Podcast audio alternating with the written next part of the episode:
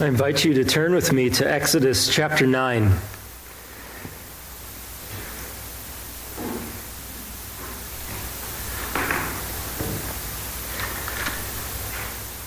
I'll be reading Exodus 9, uh, beginning in verse 13 through to the end of the chapter. Exodus 9, verse 13.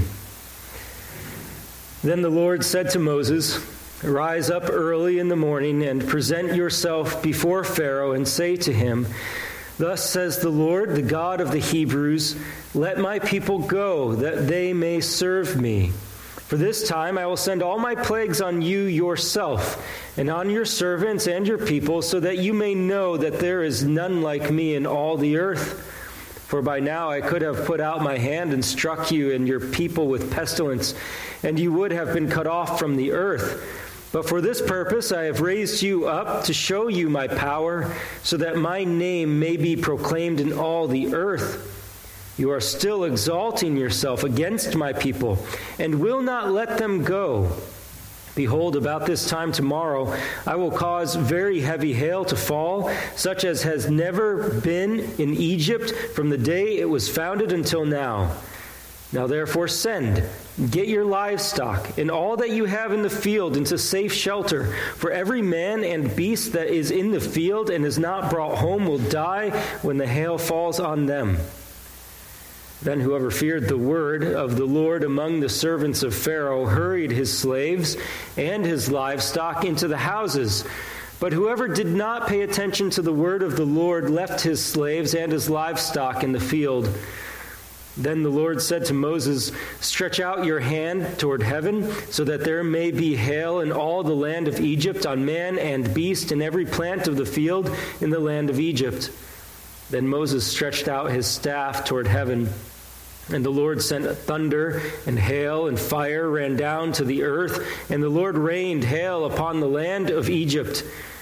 There was hail and fire flashing continually in the midst of the hail, very heavy hail, such as had never been in all the land of Egypt since it became a nation. The hail struck down everything that was in the field in all the land of Egypt, both man and beast. And the hail struck down every plant of the field and broke every tree of the field.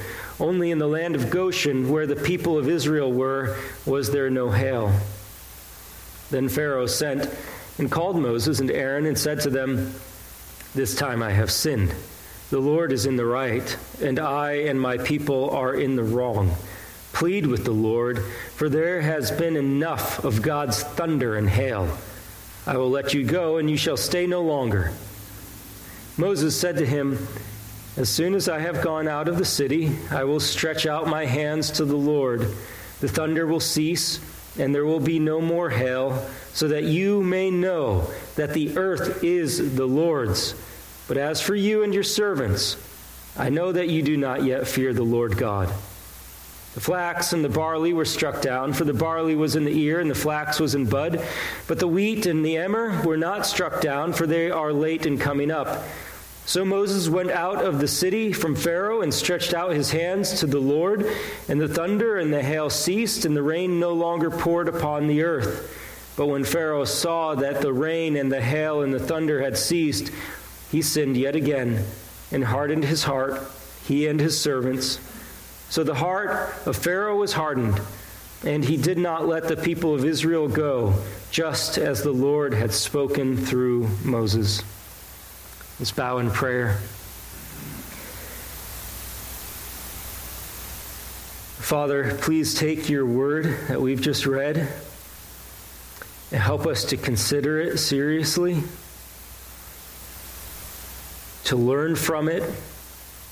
We pray that once again you would do that good work in us of conforming us to the image of your Son. We might be like him as a result of our time in your word. I pray in Jesus' name. Amen. There are some scenes uh, that you um, experience in life or see in life that leave a lasting mark and influence you. I recall seeing something when we lived in uh, California uh, that left a mark. I had been uh, considering buying a motorcycle. Um, because we had one car, uh, we needed to, Priscilla and I needed to get to different places, and so trying to figure out an economic way to do that, and so considered buying a, a bike to get around. I was driving on, um, I didn't buy one, but I was driving in our car on an LA freeway. Uh, and if you've seen anything or know anything about the traffic there, it can be pretty horrific. Uh, and there was a, a bit of a uh, traffic jam at one point. Came up to where the traffic jam was, and there were no emergency vehicles there yet, but saw what the incident had been. Uh, to the side of the road in one lane, there was a, a lady, a young lady, who was uh, crying hysterically. And then I looked just beyond her, and there was a motorcycle that was flipped over. And then beyond that, there was a, a motorcyclist on the ground, clearly dead. That convinced me I was not going to buy a motorcycle in LA and use it that stood, stayed with me. That scene is something that you can't necessarily get out of your minds. I'm sure you have experienced things of that nature where there is an indelible image that is placed on your mind that influences decisions that you make and the way that you live. The Bible is to be that for us. It provides for us images, scenes that are so gripping and unmistakable that they are meant to leave a lasting influence on you and inform the decisions that you make. The scripture is given to us for instruction and for reproof and correction and training in righteousness. And so we come eagerly to every portion of God's word to see what he has for us. The book of Exodus is full of this kind of imagery for us that is so remarkable that it makes us ponder and think about what our lives are to be like as a result of what we read. We have in Exodus 9 a remarkable portion that unveils to us yet again this hard hearted Pharaoh who is dealing with a powerful and sovereign God. And as we see Pharaoh interacting with God, we are given lessons that ought to inform the way we live our whole life. It ought to be remarkable to us, this man who was so obstinate in the face of the Almighty God, that it should shock us about how we make our own decisions on a day to day basis. The story of the Exodus is so familiar to us, and maybe Pharaoh is such a historic figure in our minds that it's hard to connect to what he's doing. And yet, this scripture really is present for us so that we would take heed to learn from the way that he conducted himself and that we might not go and do likewise. At the same time, we get exposed to the sovereign power of God, whose purposes can't be thwarted.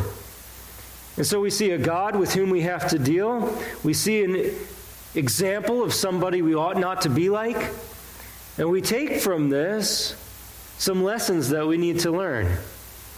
As Pharaoh is engaged in some sort of relationship with the sovereign God, we learn about what a relationship with him ought not to look like based on Pharaoh's encounters with him.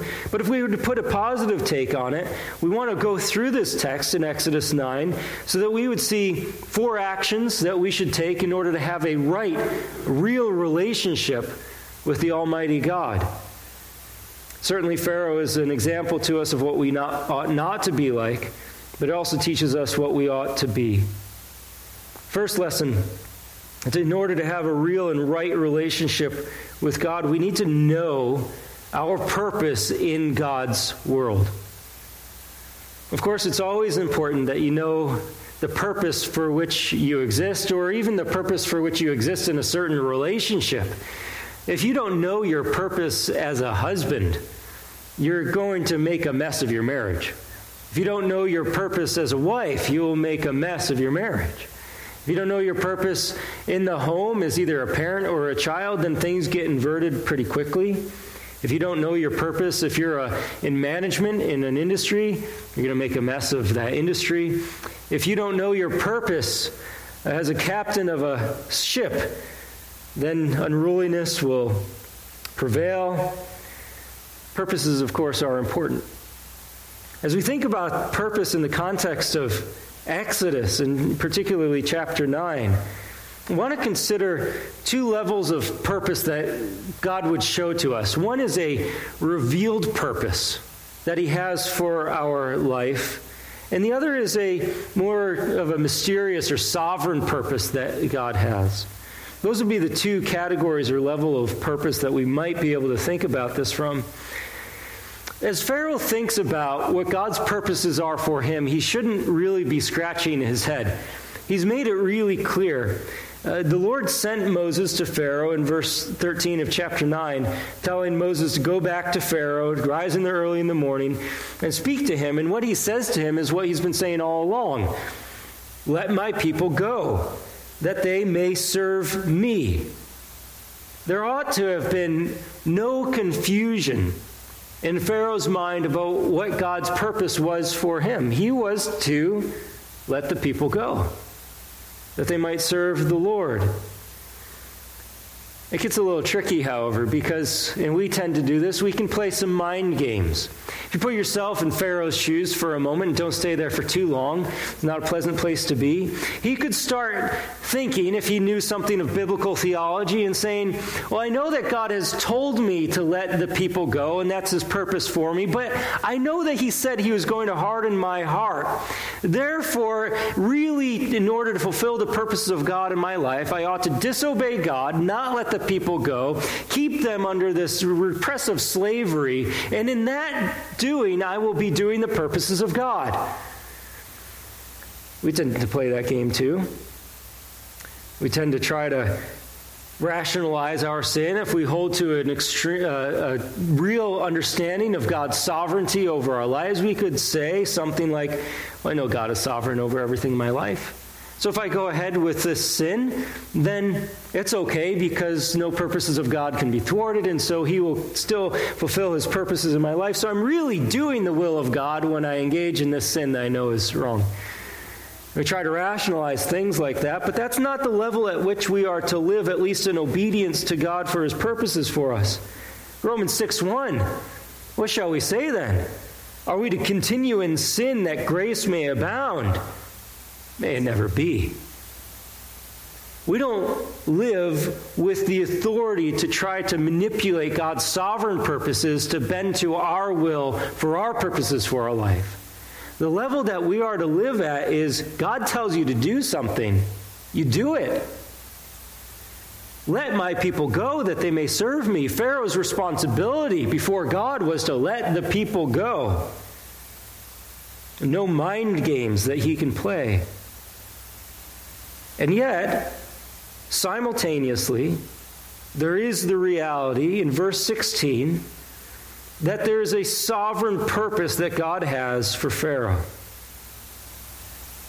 But for this purpose, I have raised you up to show you my power, so that my name may be proclaimed in all the earth. That comes right after the Lord speaking to Pharaoh in verse 15 that by now, if God had wanted to, he could have wiped Pharaoh and the Egyptians off the map. Pharaoh's disobedience was so, so severe that God would have had every right to eliminate Pharaoh and the Egyptians at the snap of his fingers. But God didn't do that. Why? Well, because God had a greater purpose for Pharaoh.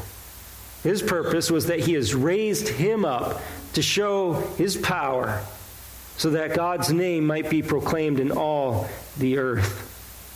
Pharaoh indeed is an example of somebody who blatantly disregards the revealed will of God. And yet, in his blatant disregard, he cannot overcome God's sovereign purposes. This is a uh, mind bending way of thinking. Because you think Pharaoh is completely responsible for his hardness of heart and his rebellion against God. And yet, you also have to simultaneously grasp the truth that God is absolutely sovereign over all that's going on in the life of Pharaoh right now. You have a little hard time trying to put those things together. Does your mind get a little bent out of shape by thinking through those things? How can both of those coexist? Part of the problem with trying to bring some reconciliation to that is we give ourselves way too much credit for how smart we are. How did you do in high school math? Chemistry? History? How'd you go on to do? Did you go to college? Did you do calculus or linear algebra? How'd that go? How about philosophy? You want to give me your report cards? Maybe you did well on those, but you fail every day as a husband, or as a wife, or as a child. We certainly don't live up to the imagination we have of ourselves as far as our intellect. And we think, even if we perhaps can get a grasp on math or on science or on philosophy, and we might be able to get one small area of human knowledge down, we have to concede that there are so many other realms of human knowledge that we know nothing about. You can't describe how an engine works, or perhaps you can't describe what's inside of a cat. You can't do everything that's out there. You don't know biology and chemistry and philosophy all at the same time to perfect level. Why then would we think, as we start to deal with the transcendent mind of God, that we can wrap our minds around this? This is a level of knowledge that exceeds our ability. And yet we have to take the, what is revealed to us in the Scripture.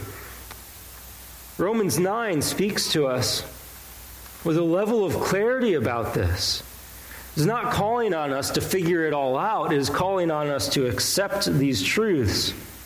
Romans 9 is probably the pinnacle chapter of these truths.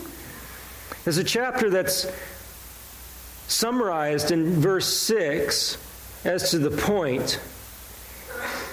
As people look at the history of Israel and wonder why Israel has rejected the Christ, they, people might wonder has has God's promises to them failed? In chapter 9, verse 6 of Romans says, But it is not as though the word of God has failed.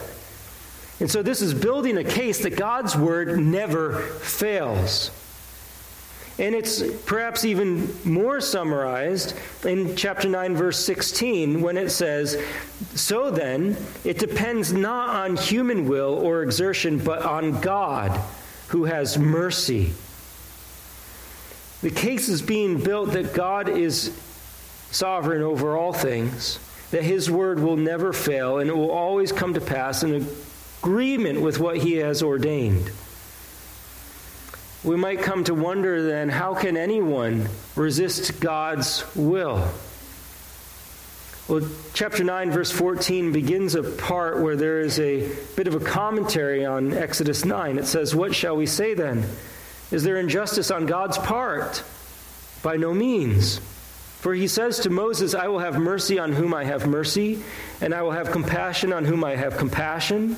So then it depends not on human will or exertion, but on God who has mercy. For the scripture says to Pharaoh, For this very purpose I have raised you up that I might show my power in you, and that my name might be proclaimed in all the earth. So then he has mercy on whomever he wills, and he hardens whomever he wills. You will say to me then, Why does he still find fault? For who can resist his will? But who are you, O man, to answer back to God? Will what is molded say to its molder, Why have you made me like this? Has the potter no right over the clay to make out of the same lump one vessel for honorable use and another for dishonorable use? What if God, desiring to show his wrath and to make known his power, has endured with much patience vessels of wrath prepared for destruction, in order to make known the riches of his glory for vessels of mercy, which he has prepared beforehand for glory? It's a bit of a commentary on Exodus chapter 9, where we find Pharaoh disregarding what God has commanded him, and yet God expressing that he has a purpose for which he has raised Pharaoh up. Why has he put Pharaoh into this position? So that God's power might be fulfilled in him. For us, our responsibility is unmistakably if God speaks, obey him. But never think that your disobedience will thwart the ultimate purposes of God. You don't have that level of power in this universe. Only God stands in that position where his purposes cannot be thwarted. We need to humbly submit ourselves to God, both in obeying him and what he has revealed to us and accepting him as the sovereign ruler over all things. That's our purpose a position of humility with God as ruler. That will get you off to a good start with a right relationship with God. Second, we also, in order to have a real and right relationship with God, we need to fear God's word. We need to fear his word. This plague, the plague of the hail, the seventh plague back in Exodus 9, offers a unique opportunity for Pharaoh and the Egyptians. There have been other plagues that have issued a warning, God saying this plague is going to come, and then giving the people a time to respond. But this one's a bit unique because it's more specific. There in verse 19, the Lord speaking to Pharaoh says, Therefore send, get your livestock and all that you have in the field into safe shelter. For every man and beast that is in the field and is not brought home will die when the hail falls on them. The Lord has declared there's going to be the worst hailstorm Pharaoh has ever seen. And now he gives Pharaoh this command send, get your livestock. There can be life preserved here. Pharaoh shouldn't just sit there. This is a command that Pharaoh is supposed to heed send your livestock, but it's also an offer. It's a merciful offer. He's just been told that there's going to be a hailstorm that's going to destroy everything. But if you don't want everything destroyed, get your livestock, your servants, bring them inside. It's an offer of mercy, an offer of life. But it's also a test. Will Pharaoh comply? If he doesn't, it's clear that the blood of the livestock and of his servants that die will be on his own head. What reasons does this mighty king Pharaoh have to comply with the word of Yahweh? What reasons does he have to comply? Well, I can give six good reasons. Six plagues that preceded this that would prove unmistakably that God is powerful, that he can execute his plans upon Egypt. But there's also the reality of Pharaoh's injustice that he's been uh, administering to the Israelites. He's been harsh and unruly with them, and he ought to take soberly to mind that he's been unfair to them and that he deserves this hailstorm. And so, an offer of mercy would be compelling reason to comply. Further, it would be reasonable to comply because this is a, a real and imminent threat. Uh, by this time, he should know that God has the power to execute what he says. What does he have to lose? Even if the hail doesn't come, all that he's lost is a little bit of time to bring in his herd inside and to bring his servants inside. No big deal. Why not just do it?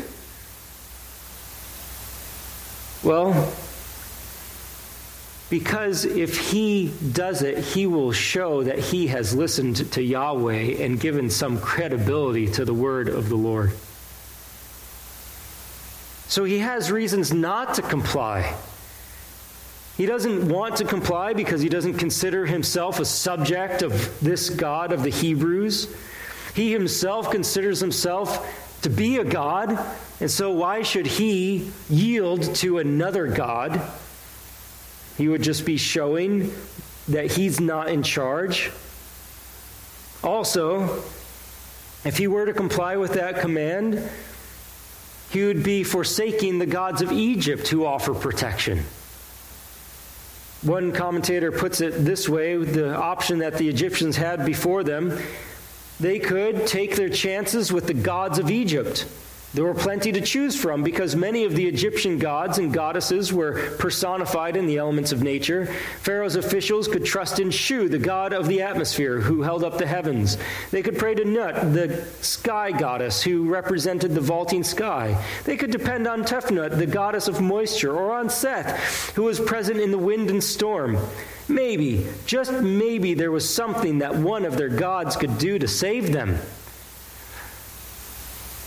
Pharaoh didn't have to comply because he could trust in some other gods. But of course, Pharaoh does not comply. Verse 21 Whoever did not pay attention to the word of the Lord left his slaves and his livestock in the field. Quite literally, they did not put the word of Yahweh to heart is what it says in verse 21. Why not? Because their hearts were hardened. The word of the Lord just bounced off. They did not take it to heart. Their foolish, stubborn heart resisted fearing God's word, and so they didn't put the cattle, they didn't put their servants inside. They left them outside for the hail to come upon. But some did fear the word of Yahweh. Verse 20.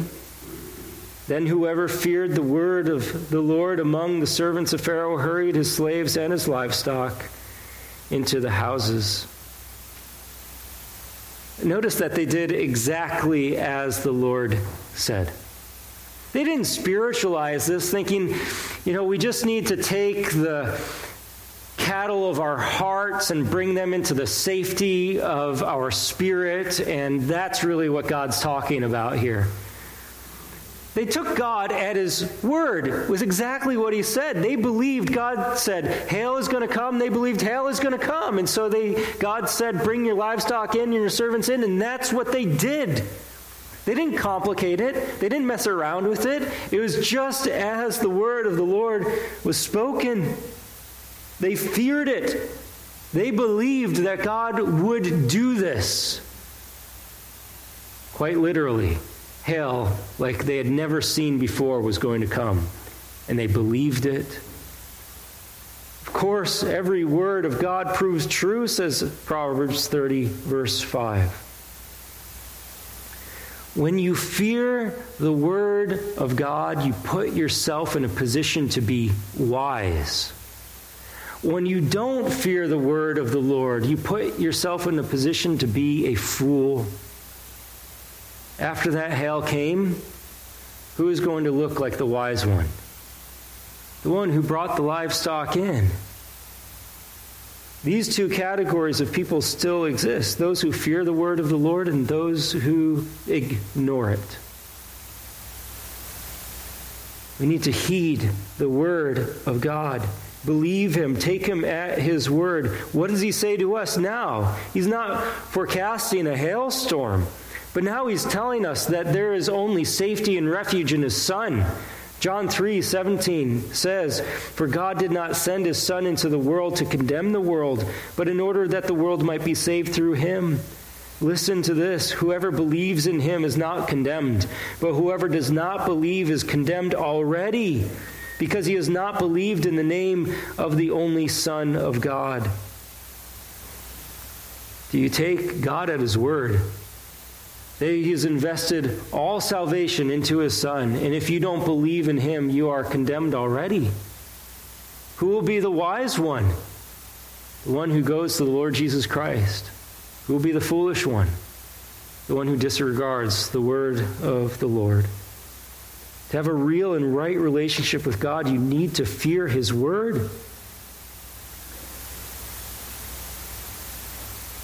Third, to have a real and right relationship with God, you need to take refuge from God's wrath.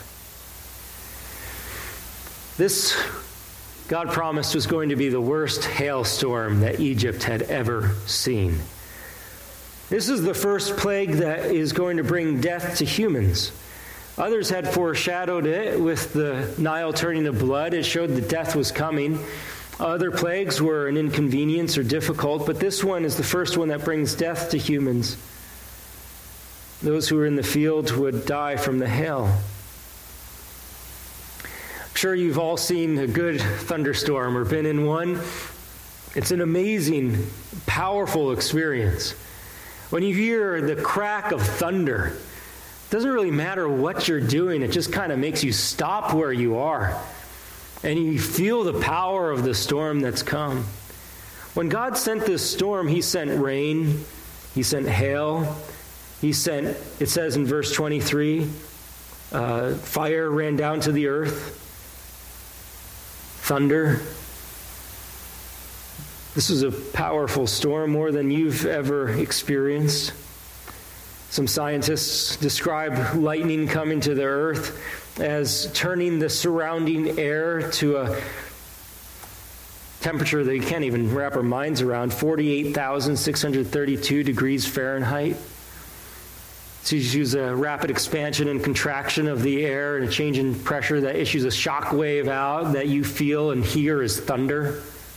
It's a mighty experience. Hail of course, can damage people's properties, homes, aircraft, cars, can cause injury, even death.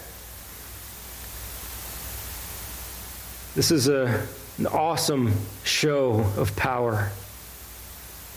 The largest hailstone that's been found in the United States was found in South Dakota. It was eight inches in diameter and weighed one pound, 15 ounces. I don't know how big the hailstones were here. It says in Revelation that there will be hailstone 100 pounds.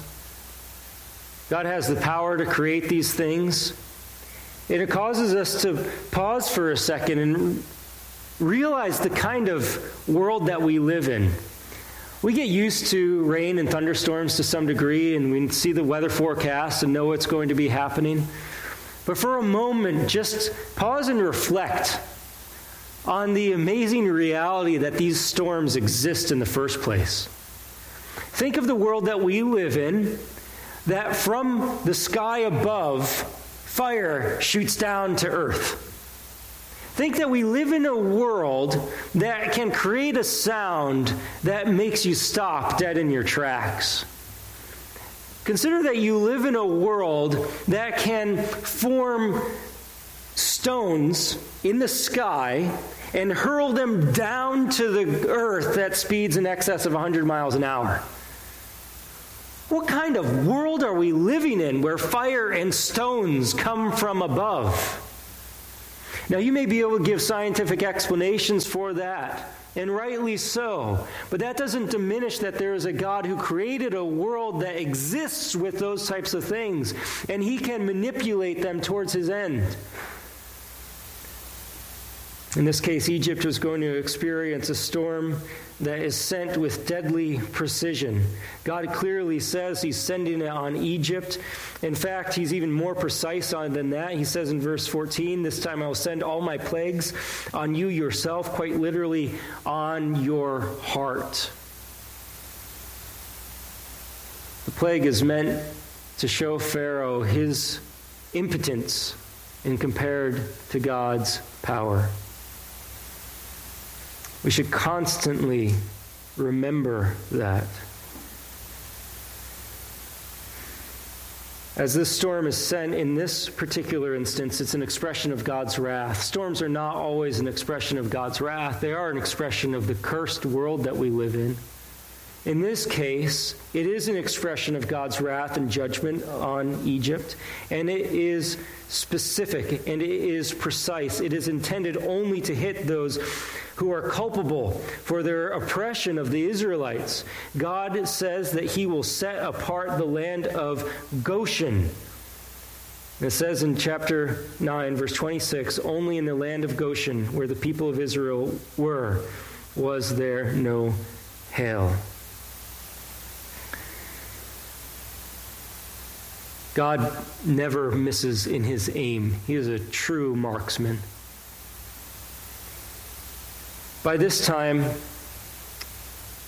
if you're an Egyptian, you might be thinking, you know, I haven't taken a vacation for a while.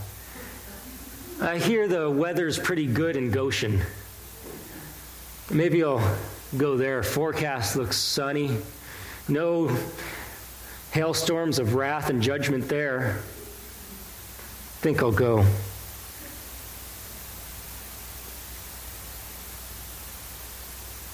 When you know that God's wrath is coming, you ought to find the place of refuge. There's no Goshen now that's safe from the cataclysmic storms that will come on this earth. But there is a person that's been offered to us. And if you hide yourself in him, you will be protected from all of the plagues that God has to bring on this planet. The Lord Jesus Christ came to rescue us from the wrath of God, to deliver us from the wrath to come. You can't travel to a country, you can't build yourself a fortified bunker in the hills of Montana to save yourself from nuclear holocaust, but you can put yourself in the Lord Jesus Christ who is safer than any other refuge. Come to him and you will find him to be safe and secure for all eternity. And you will never taste the wrath of God. You will only taste his blessing, his favor, his love, his mercy. You will experience him as a loving father and not as a judge. There's only one refuge for us now. That's the Lord Jesus Christ. Only one name, name given among men by which we may be saved. Take refuge from the wrath of God in the Lord Jesus Christ, and then you'll have a real and right relationship with God Almighty. Finally, to have a real, right relationship with God, you need to be a doer of the word. Pharaoh has experienced this hailstorm. It smashed everything, it says in verse 25. It struck down everything that was in the field and in all the land of Egypt, both man and beast. And the hail struck down every plant of the field and broke every tree of the field. Just decimation. Well, Pharaoh responds, verse 27. He sent and called Moses and Aaron and said to them, This time I have sinned. The Lord is in the right, and I and my people are in the wrong. Plead with the Lord, for there has been enough of God's thunder and hail. I will let you go, and you shall stay no longer. This sounds right on. If you were to write a script for Pharaoh to recite, you might write something very similar to this. Say, this sounds great. Pharaoh's got it. He says he's sinned. He says God is right. He says that he needs to have the Lord pleaded with for him. He says there's been enough. He says, I'm going to let you go. You're not going to stay any longer. And you think, Pharaoh's come to the Lord. He's gotten saved. Sounds exactly right. What's lacking? What's lacking is that his words do not come from a heart softened to the Lord. They are still coming from a heart that is stone cold. Pharaoh would be equally content with both the absence of God's plagues and the absence of God. If things could just go back to the way they were before God had ever made any word in Egypt, that would be just fine. He would be fine with a life without God altogether. That is not a heart humble towards God. As you think of this confession that Pharaoh's made and you think of it a little bit closer, maybe you notice a few things. He mentions, This time I have sinned. Really? this time? What about the other times. Remember those? Remember the thing with the flies?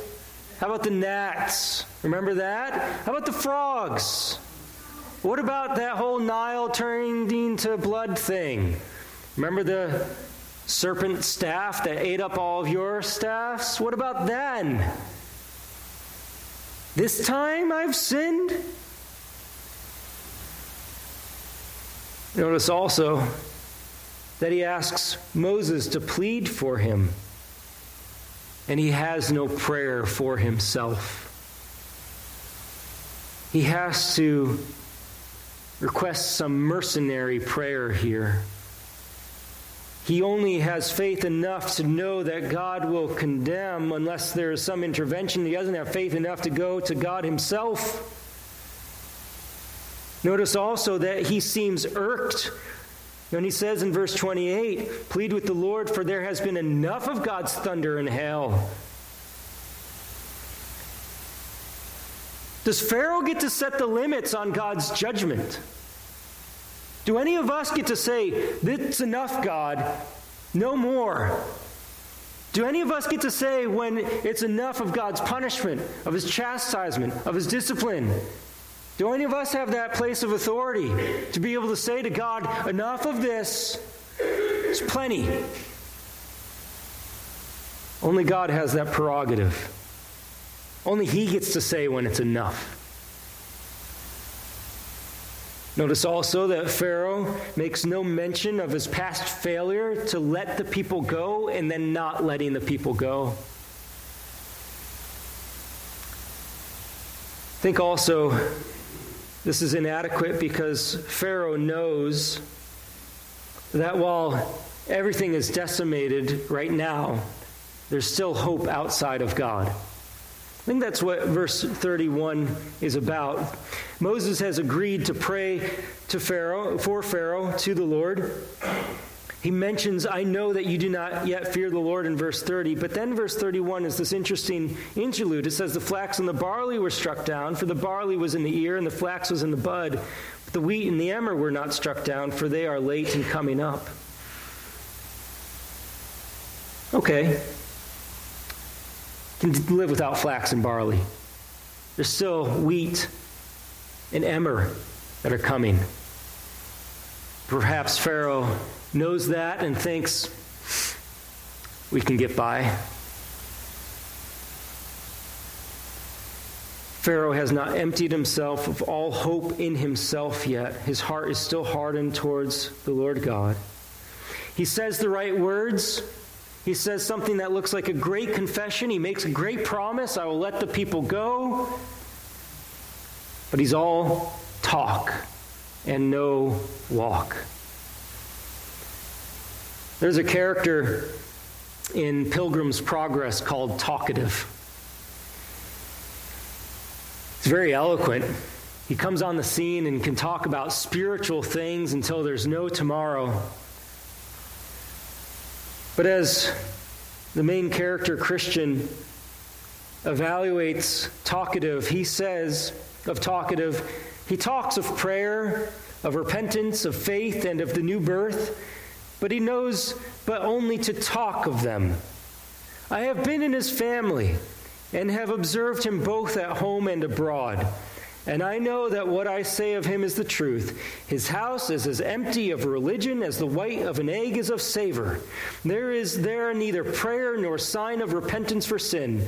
Yea, the brute in his kind serves God far better than he. He is the very stain, reproach, and shame of religion to all that know him. Thus say the common people that know him a saint abroad and a devil at home. His poor family finds it so. Pharaoh could talk the talk, but that's all it was. There was no sincere repentance. He was not a doer of the word. And sadly, there's so many like that. You learn the jargon. You learn that it impresses. You can talk up a storm about theology, but when you get to the personal details of your life, it's a wreck. There is no manifestation of repentance. There is no godliness in your home, no godliness in your work, no godliness in your life. It's all a show, it's all a sham. Matthew 3 8. John the Baptist says, bear fruit in keeping with repentance. John says in 1 John 3:18, "Little children, let us not love in word or talk, but in deed and in truth." James says in James 2:26, "For as the body apart from the spirit is dead, so also faith apart from works is dead." Paul in 1 Corinthians 4:20 says the kingdom of God does not consist in talk but in power. Jesus says in Matthew 22 verse 2, "The scribes and the Pharisees sit on Moses' seat." So do and observe whatever they tell you, but not the works they do, for they preach but do not practice. James 1, verse 22 says, But be doers of the word, and not hearers only.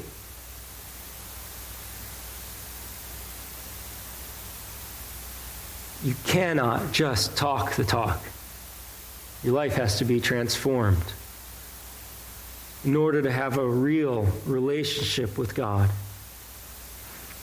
Still, in Pharaoh's case, Moses goes out, prays to the Lord, and the Lord relented.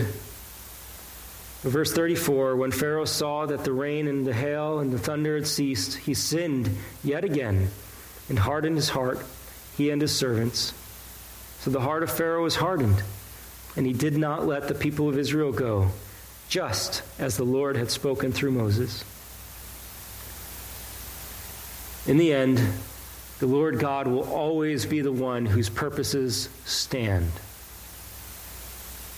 We may rebel, we can fight and kick against God and his ways. We will not overcome the Lord. Much better, submit yourself to God. Live according to his ways. Fear the word of God. Know your purpose in this world. Take refuge from the wrath of God in Christ. Be a doer of the word. Those will all yield a real right relationship with the Almighty God. Let's pray.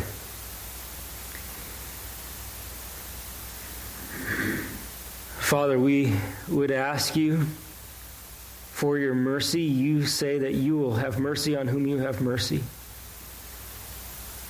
We ask you that you would have mercy on each of us, to have softened hearts, to live according to your ways, to fear your word, to take refuge in Christ.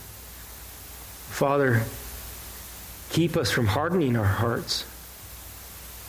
If there are things that we know we ought to be doing, living by, and continually reject your purposes for us in our lives, help us, Lord, to yield to you, to truly repent, not just to make a show of it with our words, but to truly live for you.